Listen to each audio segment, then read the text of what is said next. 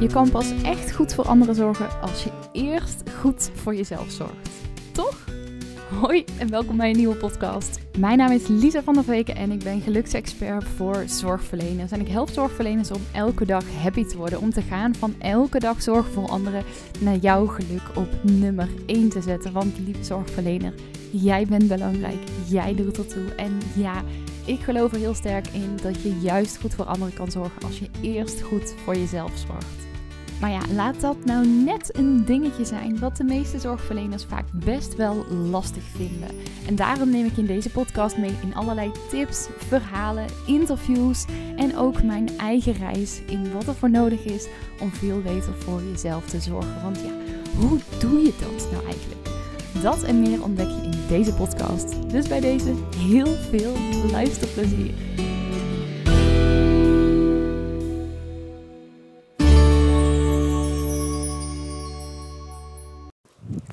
Hallo, hallo, hallo. Goedemorgen weer.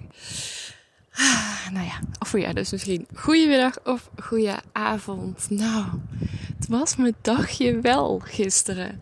Ik vertelde natuurlijk in de podcast uh, van gisteren dat ik uh, talk zou geven voor mijn collega's. En uh, ik dacht nog van tevoren, weet je, ik had het al zo in mijn hoofd zitten. Ik werd er echt afgelopen week al heel veel mee wakker. En dat ik ook voor me zag wat ik dan ging vertellen. En, en wat het effect zou zijn op de zaal en op mijn collega's. En nou ja, ik dacht, nou, doe ik wel even. Hm, bleek toch niet helemaal zo te zijn. Want uh, nou, ik heb wel vaker voor groepen gestaan natuurlijk. En, en nou ja, sowieso als ik les geef sta ik natuurlijk heel vaak voor groepen. Maar op deze manier zo voor heel veel collega's staan, dat was uh, een nieuw iets. En dan ook nog echt, ja, met mijn persoonlijke verhaal. Want ik ben echt letterlijk begonnen gisteren met... Schat, je moet me nu echt in huis houden. En te vertellen van het moment dat ik suicidaal werd en hoe ik de volgende dag bij de huisarts zat. En uiteindelijk de diagnose postnatale depressie kreeg. En van tevoren merkte ik dus ook dat, nou ja, het talk zou zijn om tien voor half twee, dat vanaf twaalf uur zo ongeveer, toen hadden we lunch en uh, collega's zaten al van, ja, wat gaan we nou precies doen? Want er waren wel titels van de, de dingen die we gingen doen. Uh, mijn, mijn talk was natuurlijk, ik zie, ik zie wat jij niet ziet, maar we hadden ook What's Going On en First Dates en uh, hoeken en uit dat hemd. Um, die hadden we wel te horen gekregen, maar geen idee wat de middag dan eigenlijk in ging houden. En dat ze zeiden van nou, maar wat gaat er zo gebeuren? En uh, nou ja, allemaal proberen uit te vissen. En dat ik merkte van, oh ja, ik, ik voel toch wel ergens wat spanning, zeg maar. En ik heb inmiddels ken ik heel veel oefeningen om ook die spanning wat meer af te laten vloeien. Bijvoorbeeld ook mijn voeten stevig op de grond te zetten. En in, uh, als je helemaal niet bekend bent in de spiritwereld, dan denk je misschien wat is dit? Maar een van de oefeningen die dan heel erg kan helpen is je voor te stellen dat er als het ware wortels uit je voeten groeien. Uh, zodat je ook echt stevig verankerd bent met de aarde. Maar ook, uh, ik ging echt in mijn gedachten naar mijn hart. En, en, ik stelde mijn hart een stukje open. En helpt me dan ook weer om wat meer te zakken in mijn lijf. Want ja, die spanning is eigenlijk natuurlijk gewoon heel erg dat je vast gaat zitten in je hoofd. En het helpt dan om heel erg te zakken in je lichaam. Dus om dus ook de focus te leggen op je lichaam. Dus dat deed ik ook de hele tijd. Maar dan werd er toch weer iets gezegd. En dan kwam de spanning weer omhoog. En dan probeerde ik weer te zakken. En dan kwam de spanning weer omhoog. En dan ging ik weer zakken. Nou, en zo is het dus ongeveer uh, ruim een uur uh, gegaan. Nou, om, van 12 tot 1 hadden we dan lunch. En om 1 uur uh, begon mijn leidinggevende te vertellen. En die hield echt een heel inhoudelijk praatje. Wat op zich helemaal prima was. En het was fijn dat we ook geïnformeerd werden over een aantal dingen, over stand van zaken. Maar daarna kwam ik en ik dacht echt, oké, dit is wel eventjes een overgang, zeg maar, van heel inhoudelijk, uh, nou ja, hoe we bepaalde in, dingen in willen richten in het onderwijs, naar, schat, je moet me nu echt in huis houden. Dus ik zei ook nog even voor, want ik wilde eigenlijk gewoon meteen daarmee um, aanvangen, zeg maar. Maar ik zei nog eventjes voordat ik begon, zo van, uh, tot zover het hele inhoudelijke praatje. Uh, ik heb een heel ander stuk voorbereid, uh, maar ik ga maar gewoon starten. En toen ben ik dus ook begonnen. En ik merkte eigenlijk zodra ik begonnen was met vertellen dat de zenuwen bijna instant gewoon weg waren. Ik heb ook alles wat ik van tevoren zeg maar voor me had gezien en uitgedacht had. Ik heb het allemaal gedeeld. En het sluit ook wel een beetje aan op het onderwerp waar ik het vandaag met je in deze podcast over wil hebben. Ik heb heel erg gedroomd afgelopen week, gevisualiseerd, beelden voor me gezien met hoe het zou zijn. En, en het manifesteerde zich dus ook op die manier. En ook ik deed de oefening over focus. En ja, die pakte precies uit zoals ik had gehoopt. Echt, nou, het had niet beter kunnen gaan dan dat. En ik zag ook tijdens mijn verhaal dat collega's gewoon, ja, het is natuurlijk best een emotioneel beladen verhaal, ook geraakt werden stuk voor stuk. Zag mijn een aantal collega's tranen achter de ogen of een traan over de wang heen lopen. Uh, maar daardoor maakte ook de oefening des te meer impact. Nou, ik heb hem uiteindelijk uh, ook besloten. Ik had natuurlijk al gezegd dat ik hem ook uh, als bonus bij ging voegen. Ik dacht eerst als workshop, maar uh, ik besloot hem vandaag op te gaan nemen. Hij zit zo in mijn hoofd dat ik denk, ja, dit kan ook op deze manier. En dan komt hij misschien nog krachtiger binnen dan wanneer ik een heel de poespasverhalen van ga maken. Uh, dus hij, hij zit straks ook als, als bonus bij de vijfdaagse training. Ik zie, ik zie wat jij niet ziet. Dus als je die, ja, als je die gaat volgen, dan, dan zul je precies merken wat ik neergezet heb in de zaal. Maar het pakte gewoon exact uit zoals ik had gehoopt. En dat ik dacht, oh, hoe fantastisch is dit? Nou, vervolgens was het wel, zo hadden we echt nog een hele middag aan, workshops te gaan. Ik was klaar om tien voor twee. Ja, mijn, mijn praatje begon iets later dan dat eigenlijk in de bedoeling zou zijn, omdat het eerste stuk iets uitliep. Ik ben ongeveer 20 minuten bezig geweest, rond tien voor twee klaar. En vervolgens hadden we nog tot half vijf hadden we workshops. Wel met even nog wat pauze tussendoor. Ehm, maar ik merkte, en dat was ook ja, met heel veel collega's natuurlijk super gezellig, maar dat bij mij een soort van alle energie van de dag was gegaan naar dat moment waarop ik mijn talk zou houden. En dat het daarna, ja, dat ik gewoon best wel leeg was. En ik begon ook langzaam gedurende de middag wat meer hoofdpijn te krijgen. En er was gewoon eigenlijk weinig ruimte tot echt ontprikkeling. Later in de auto uh, naar huis toe, toen zakte de hoofdpijn gelukkig wel. Ik had blijkbaar gewoon echt eventjes gewoon echt mijn eigen space nodig. Um, en ik had, uh, ik had mijn aura iets beter mogen opzetten. Met mijn roze ballon, als je die podcast hebt geluisterd, uh, had ik misschien iets beter mogen neerzetten. Want ik, uh, ik nam nu ook een soort van de prikkels van anderen allemaal in me op. En tegelijkertijd was het ook oké. Maar echt wel een, ehm, ja, een bijzondere, bijzondere middag gehad. Ook met een collega achteraf nog een heel mooi gesprek gehad. En mensen die ook die naar me toe kwamen zeiden: Wow, Lisa, weet je, we zitten helemaal niet van je. maar wat mooi, wat dapper. Eigenlijk alleen maar complimenten. En dat is ook zo'n dingetje. We denken vaak dat als we ons kwetsbaar opstellen, dat we dan afgewezen worden. Het was in ieder geval een van mijn grote angsten heel erg lang. En ook vandaag, ja, of vandaag gisteren bedoel ik. Ik zit nog helemaal met mijn hoofd bij gisteren. Zo weer werd het me duidelijk van ja, weet je, kwetsbaarheid is juist iets wat heel openend kan werken. En wat nou ja, ook weer gesprekken op gang brengt. En eigenlijk iets super moois als we dat met elkaar wat meer zouden delen. Dus uh, nou, volgens mij zitten er alleen al in deze, wat is het eerste, zeven minuten exclusief intro dan. Um, die ik uh, nou ja, zojuist aan je verteld. Volgens mij zit er al een aantal hele mooie lessen in. En ik wilde graag nog wat, uh, wat anders met je delen. Want een van de oefeningen die we gisteren deden was um, een workshop waarbij we zeg maar um, ja, bijvoorbeeld op een rijtje moesten gaan staan van groot naar klein, zonder te praten, van jong naar oud zonder te praten. Maar ook op een gegeven moment werden we uitgenodigd om um, in verschillende hoeken van het lokaal te gaan staan. En elke hoek representeerde dan een soort van ja, persoonskenmerk, uh, stijl. Ik weet niet goed hoe ik het anders moet omschrijven. Uh, maar we hadden bijvoorbeeld de idealist, we hadden de realist, uh, we hadden een helper. het was ook nog één plek in het midden van het lokaal, want het waren er vijf, vier hoeken en een plek in het midden. En we hadden vredestichter en de perfectionist. En dan mocht je gaan staan in een hoek waar jij je het meest thuis voelde.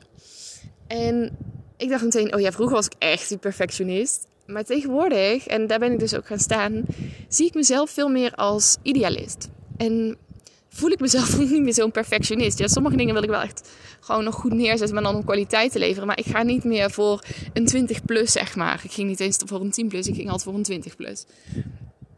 Weet je, 7 of een 8 is ook prima. Um, ik ben iets minder nog steeds van de zeskurscultuur. Ik vind het wel fijn om gewoon kwaliteit te leveren. Um, maar ja, als het goed is, is het goed. Punt.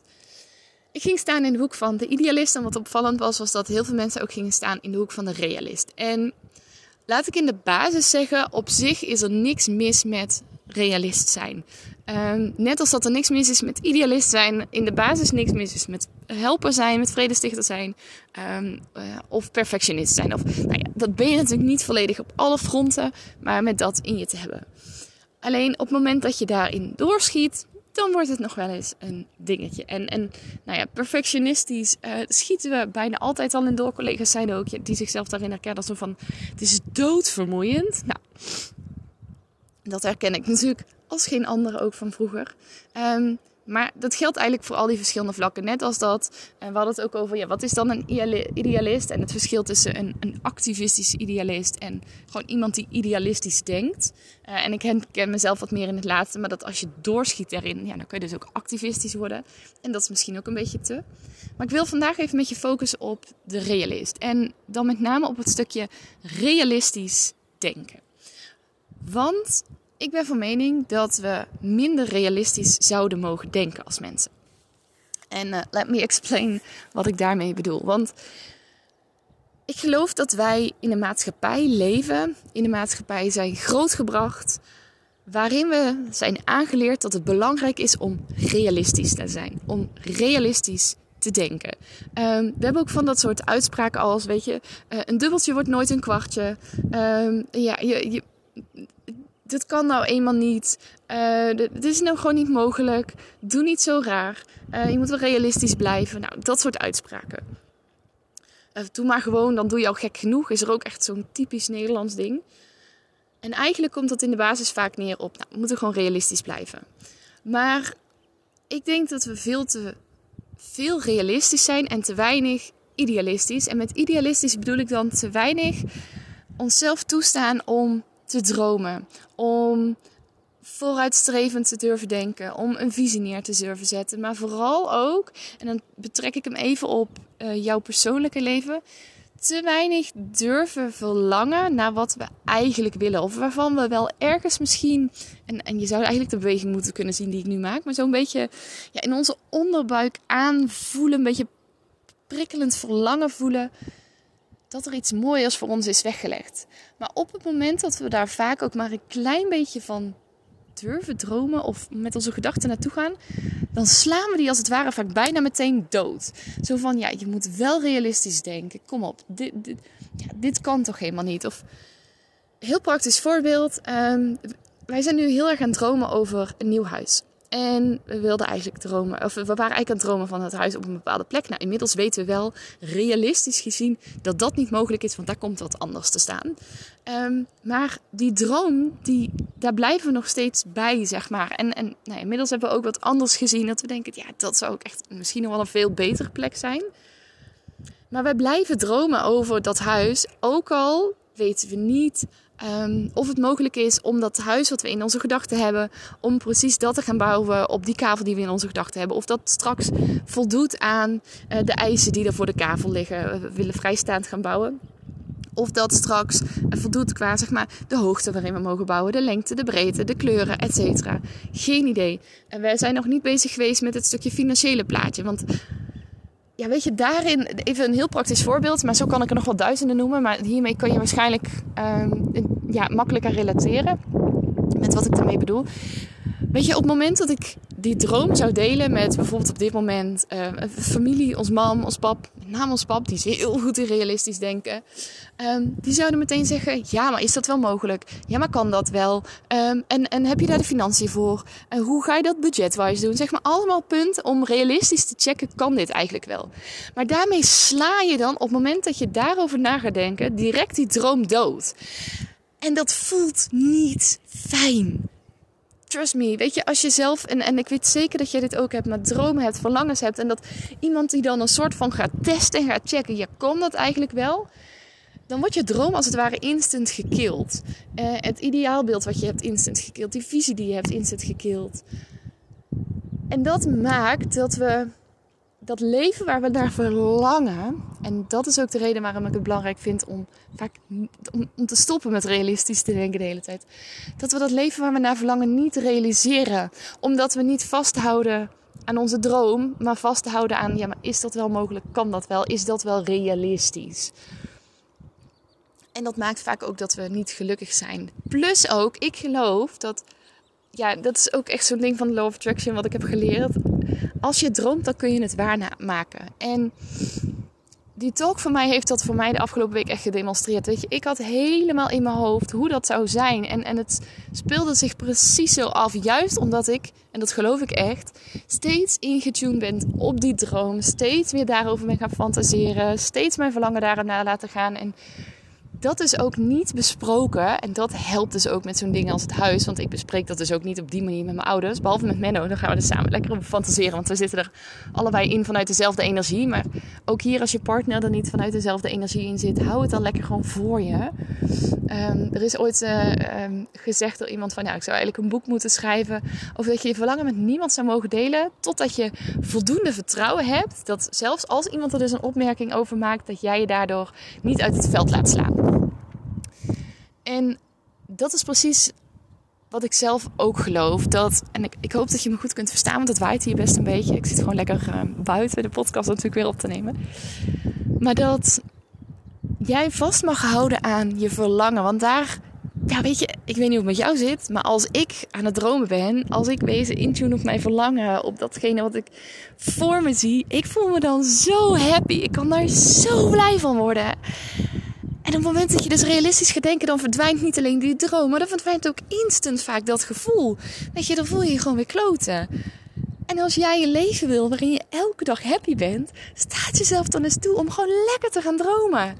Weet je, hoe meer je gaat dromen, hoe fijner je jezelf waarschijnlijk zult voelen. En wat nou als het wel mogelijk zou zijn? Wat nou als je jezelf de vraag zou gaan stellen: wat als het wel mogelijk zou zijn? In plaats van als het niet mogelijk is. Wat nou als je jezelf eens afgesproken gaan vragen van... oké, maar hoe zou ik dat kunnen gaan realiseren in plaats van... ja, maar kan dat eigenlijk wel? Als je daar meer op in zou tunen... want ik geloof ook dat als je jezelf dat soort vragen zou gaan stellen... hoe kan het wel? Hoe kan ik dit wel realiseren? Hoe kan ik dit wel mogelijk maken? Wat zou er voor nodig zijn om dit te kunnen doen? Dat je daardoor ook die stappen gaat zetten. Dat je daardoor die ontdekkingen gaat doen om die droom uiteindelijk te kunnen realiseren. En dat dingen als, als tijd, als, als mogelijkheden, als financiën, dat dat op een gegeven moment wegvalt. En dat ik dat op een of andere miraculeuze wijze. En, en als je heel realistisch denkt, dan denk je nu, ja, Lisa, het zal allemaal wel. Maar dit geloof ik echt. Het is echt mijn waarheid. Hoeft niet jouw waarheid te zijn. Maar het is wel mijn waarheid dat het zich op een of andere miraculeuze wijze dan eh, ja, de, de weg naar jouw leven toevindt, zeg maar.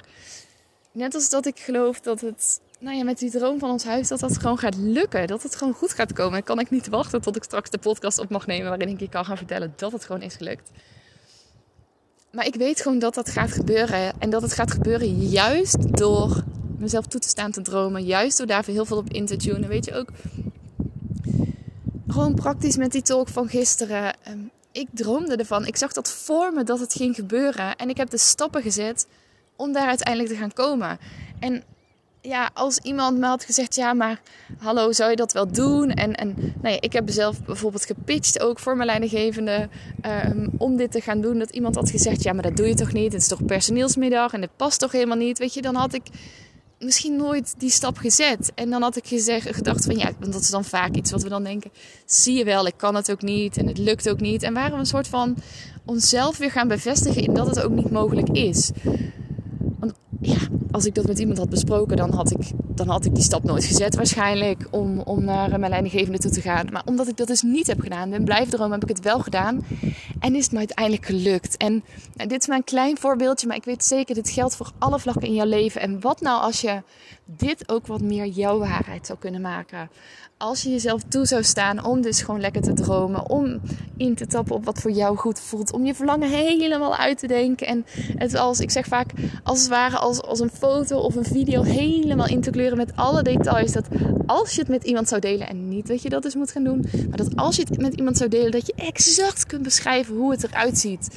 Niet om het te beschrijven, maar omdat op het moment dat jij exact kunt beschrijven hoe die foto of die video eruit ziet, dan heb je het zo helder voor je dat het haast niet anders kan dan dat jij stappen gaat vinden om daar ook te kunnen gaan komen. Dus stop met realistisch denken en start met gewoon lekker voluit intunen op je verlangens. En dat is ook gewoon stiekem heel erg lekker. Nou, je hoort al enthousiast ik ervan word. Ik hoop dat je ook het enthousiasme bij jezelf ergens voelt. Dat je het voelt kriebelen. Misschien wil je jezelf wel even terugtrekken. Dat je denkt, oh ja, maar dit zou ik willen. Nou, ga er eens gewoon lekker lang uit van dromen. Geef jezelf die ruimte. Sta jezelf toe. Ga ik nu ook gewoon lekker de podcast afronden. Zodat je daarvoor alle tijd de ruimte kunt nemen. En, en als het nu niet meteen mogelijk is, zoek dan een ander moment vandaag op. Trust me, dit ga je heerlijk vinden. Ik ga weer lekker verder gaan met mijn wandelingetje. En ik wens je nog een hele fijne en mooie dag. Doei doeg!